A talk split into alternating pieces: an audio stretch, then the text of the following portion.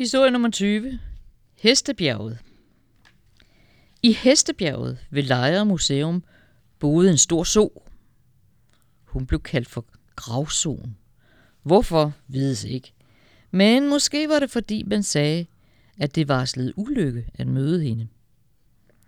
Hun viste sig kun efter mørkets frembrud.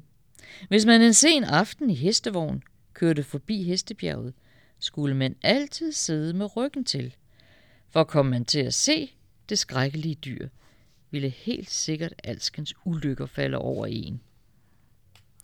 Hestebjerget er i det hele taget et meget specielt sted. Her bor der nemlig også nisser.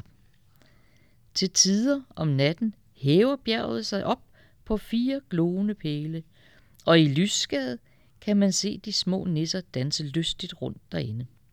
Hestebjerg er, når vi ser det i dag, en særdeles mærkelig formation i landskabet, men der er ikke tale om en oldtidshøj.